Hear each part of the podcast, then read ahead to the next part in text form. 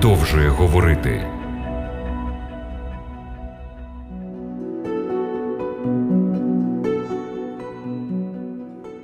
Шановні радіослухачі, вітаю вас на хвилях Радіо Голос Надії в програмі Біблія продовжує говорити. Я, її ведучий Володимир Гриневич, радий черговій зустрічі з вами.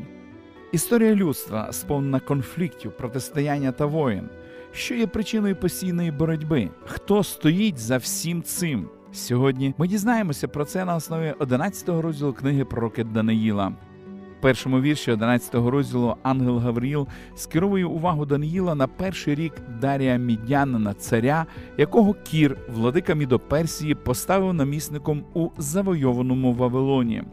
Це точка відліку пророцтва.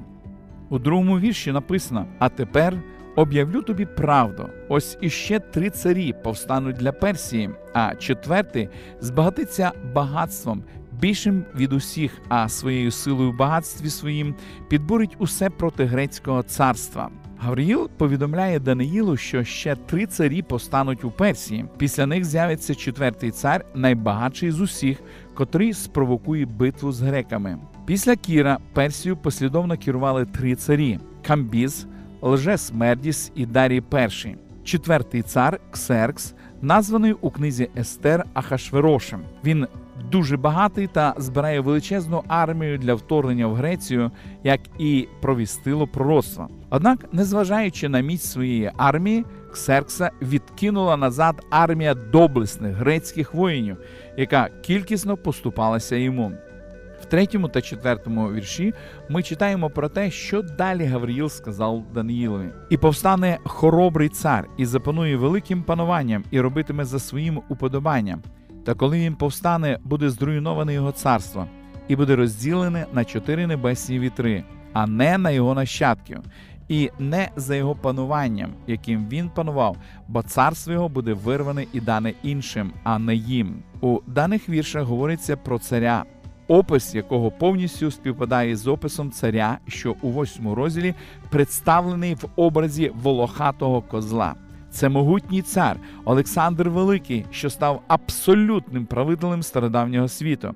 У віці 32 років він помер, не залишивши спадкоємця імперії. Тому царство було розділене між його чотирма генералами. Селевк отримав владу над Сірією і Месопотамією, Птолемей над Єгиптом, Лісімах над Фракією і частинами Малої Азії, а Касандр над Македонією і Грецією. Уривок з 3 по 14 вірші описує протистояння північного та південного царів де у восьмому тексті південний цар прямо називається Єгиптом. Деталі цього протистояння дозволяють ототожнити його з політичним протистоянням спадкоємців імперії Олександра Македонського. Це династія Селевкидів, що володіла Сирією і частково Вавилонію, та династію Птолемеїв, що володіла Єгиптом. Цей конфлікт приніс юдеї великі біди, особливо дії Антіоха IV Епіфана з династії Селевкидів який проводив примусову елінізацію євреїв, заборонив обрізання, дотримання суботи, зупинив служіння у храмі і розгорнув репресії. Це спричинило юдейське повстання, відоме як Макавейські війни. Згідно з пророцтвом, Буде зроблена спроба об'єднати ці дві династії шлюбним союзом, але він виявиться нетривалим. З історичних джерел відомо, що Антіох II, який управляв Сирією з 261 по 246 рік до нашої ери, був онуком Селевка I, він одружився з Беренікою, дочкою єгипетського царя Птолемея II Філадельфа. Однак цей союз тривав недовго, і конфлікт, що торкнувся безпосередньо Божого народу, незабаром відновився. Отже, в 11 розділі згадані деякі важливі події, пов'язані із життям ізраїльтян протягом кількох століть уже після смерті пророка Даниїла. Старозавітні пророки провіщали, що зло і небезпека приходять з півночі. Це обумовлене тим, що асирійські та вавилонські війська завжди насували на Палестину з півночі. Однак це має і духовне значення. Північ символізує сили зла, які намагаються зайняти місце Бога. У 14 розділі книги Прока Ісаї історія гордовитого повстання і падіння Вавилону виступає символом повстання і падіння Люцифера. Так само південь, що географічно означає постійного ворога Ізраїля Єгипет, має і духовне значення людської влади, що не визнає Бога за відомими словами фараона. Хто такий Господь, що послухає слова Його? Не знаю Господа. Таким чином, поняття півночі висловлює ідею сили, яка звеличується до Бога, а поняття півдня висловлює ідею сили, яка заперечує Бога. І так само, як Ізраїль був ареною протиборства Єгипту і Вавилону, і поперемінно перебував в сфері впливу то однієї, то іншої держави, так і Даниїл, використовуючи духовний сенс поняття півночі і півдня, у фокусі тримає долю народу Божого. Далі, дивлячись на текст, ми маємо всі підстави вважати, що з 15-го вірша в образі північного царя починає виступати язичницький Рим, який підкорив Сірію, Єгипет та Палестину. В 15 та 16 віршах написано: І прийде північний цар, і насипле вала, і здобуде твердинне місто, і не встоїть рамена півдня та його добірний народ, і не буде сили встояти, і стане він у пишному краї, і буде погибель у його руці. У 63-му році до нашої ери полководець Помпей завоював юдею, яка виступає в образі пишного краю, і зробив її римською провінцією. На престолі юдеї був посаджений і дум'янин Ірод, який згодом захоче вбити новонародженого Христа. Підкреслюю, що образ Риму як Вавилону або північного царя не притягнутий за вуха.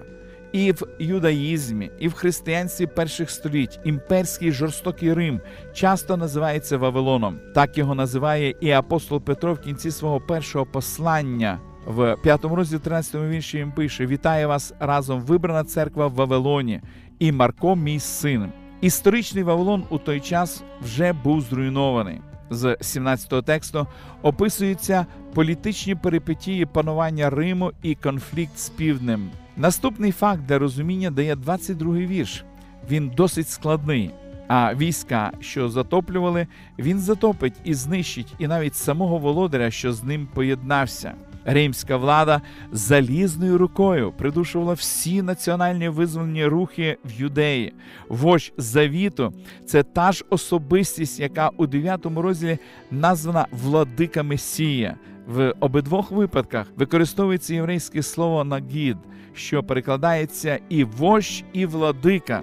Та говориться про його загибель, вираховувавши даний в 9 розділі період 70 тижнів років, в кінці яких має загинути владика Месія, ми приходимо до 31-го року нашої ери, коли за змовою храмової верхівки та за вироком окупаційної влади був розіп'ятий Ісус з Назарету. Це відбулося за час управління римського імператора Тиберія. Посилання на Ісуса Христа як на володаря це потужна вказівка, яка допомагає нам простежити хід історичних подій, котрі доводять дивовижне Боже провидіння. Усе, що передувало цим пророцтвам, виповнилося, тому ми можемо з упевненістю довіряти Богові у всьому, що він сказав про майбутнє. Наступний текст 11 розділу, який дає нам ще один важливий факт для розуміння, це 31 вірш. І повстануть його війська та й зневажать святиню, твердиню і спинять сталу жертву і поставлять Гедоту спустошення. Щоби зрозуміти історичне виконання пророцтва, достатньо подивитися на два паралельні тексти. Перший у 9 розділі Даниїла, це 27-й вірш. І він зміцнить заповіта для багатьох за один тиждень, а за півтижня припинить жертву та жертву хлібну. І на святиню прийде гетота спустошення, поки знищення і рішучий суд кари не виляться на спустошителя. Він це владика Месія, про якого говориться вище. А зміцнить заповіта це встановлення нового завіту через пролиття його причистої святої крові. Після цього має відбутися гедота спустошення святині. Ця фраза однакова в 9 і в 11 розділах говорить про храм. Щоби встановити історичну подію, про яку йде мова, гадати не потрібно, адже сам Ісус Христос. Це пояснив у своєму передбаченні долі Єрусалимського храму, записано у 24 розділі Євангелії від Матвія. По правді кажу вам, не залишиться тут навіть камінь на камені, який не зруйнується. Тож, коли ви побачите ту гидоту спустошення, що про неї звіщав був пророк Даниїл на місці святому, хто читає, нехай розуміє. Це сталося у 70-му році, коли війська Тита, придушуючи повстання юдеїв, до фундаменту зруйнували храм, а згодом і все місто. Однак, як зрозуміло з контексту пророцтва Ісуса, Гедота спустошення зруйнованого храму стала символом масштабнішої події, що стосувалася всієї християнської церкви в майбутньому. Наступний важливий факт для розуміння ми маємо у віршах з 36 по 39 11 розділу. Але я наведу тільки 36 і буде робити той цар за своїм уподобанням, і підійметься і повищиться понад усякого Бога, і на Бога богів говоритиме дивні речі і матиме успіх. Те, що тут робить північний цар, повністю співпадає з тим, що робить малий ріг з 7 та 8 розділів. Раніше ми показали, що цей малий ріг є нічим іншим, як середньовічною римо-католицькою папською релігійно-політичною системою, яка узурпувала статус намісника Бога на землі. Право відпускати гріхи, знімати та ставити царів переслідувала вона інакомислення та визначала вічну участь людей. Ми побачимо, що з 36 по 39 вірш 11 розділу в образі північного царя вже виступає не язичницький Рим, а середньовічний католицизм. Так само було і в розділі 8, де малий ріг спочатку символізує політичну експансію язичницького Риму, а потім духовну експансію християнського Риму. Навіть папський титул понтіфік латиною. Верховний жрець був титулом римських імператорів. Вірші з 40 по 45, 11 розділу показують, що протистояння між північним та південним царями досягне свого апогею в останній час. Там написано: а в кінцевому часі зудариться з ним південний цар, і кинеться на нього північний цар колесницями і верхівцями, і численними кораблями, і прийде на краї і позаливає та прийде їх. І він прийде до пишного краю, і багато хто спіткнуться, та отці втечуть від його руки Едом і Моав, і останок Амонових синів, і він простягне свою руку на краї і не втече єгипетський край. І він запанує над скарбами золота й срібла та над усіма коштовними речами Єгипту, а лівійці та етіопляни підуть за ним але його налякає вістка зо сходу та з півночі, і він вийде з великою лютістю, щоб багатьох погубити та зробити закляттям, і поставить намети свого палацу між морями та горою пишної святині.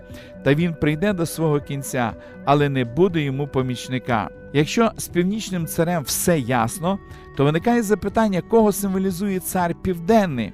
Зауважимо, що мова йде про історичний період новітнього часу. Просте запитання, яка соціально-політична сила з'явиться в ту епоху під зухвалим гаслом Хто такий Господь, щоб послухатися слова Його? Не знаю Господа. Яка антирелігійна сила виступила як проти домінуючої церкви, так і проти всього, що пов'язано з Богом, Біблією та християнством? Відповідь очевидна: атеїзм комунізм та секуляризм. Починаючи з подій французької революції, далі комуністичні революції в окремих країнах, розвиток атеїстичного секуляризму, все це було і залишається головним ворогом для римського католицизму. Навіть іслам чи інші релігії, з якими встановлювалися політичні та релігійні діалоги та союзи, не складають для нього такої проблеми. Заключні вірші 11 розділу говорять, що спочатку цар південний ніби переможе царя північного, однак цар північний збереться з силами і переможе царя південного, а потім почне заключну атаку на гору Сіон. Здавалося, що атеїстичні рухи зламали світове релігійне домінування папства.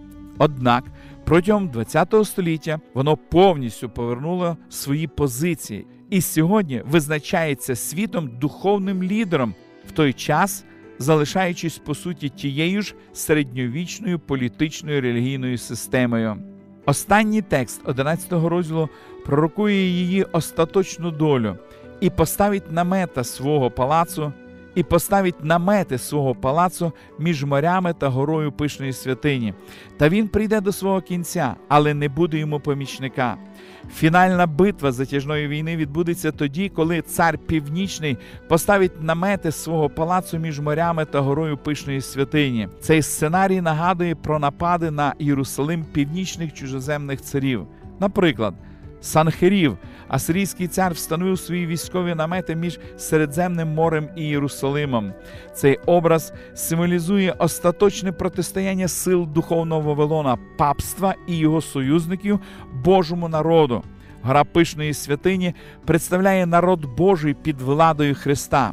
Отже, за допомогою мови, що нагадує про досвід древнього Ізраїлю і Юдеї, пророцтво описує напад Вавилона останнього часу на Божий народ. Але ворог зазнає невдачі. В 45-му вірші написано: Та він прийде до свого кінця, але не буде йому помічника. Пам'ятайте, у всіх соціальних, політичних та релігійних подіях нашого світу за лаштунками проходить велика боротьба за вічні цінності та Божу істину. У цій великій боротьбі між силами добра і зла сьогодні кожен має право вибору. Пам'ятайте, що від вашого вибору залежить ваша вічна участь.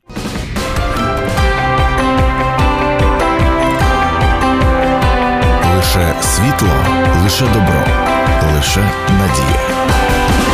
Радіо голос надії.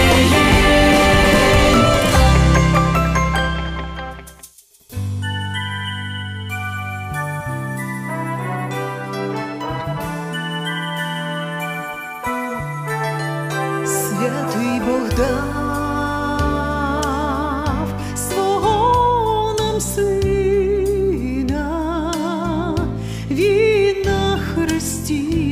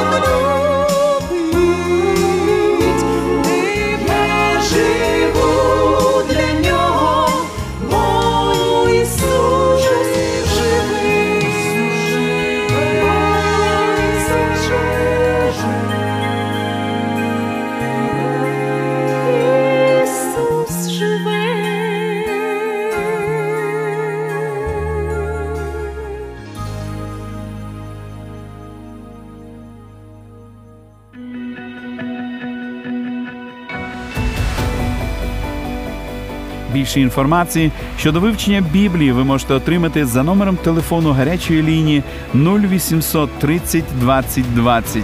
А я прощаюсь з вами до наступної зустрічі.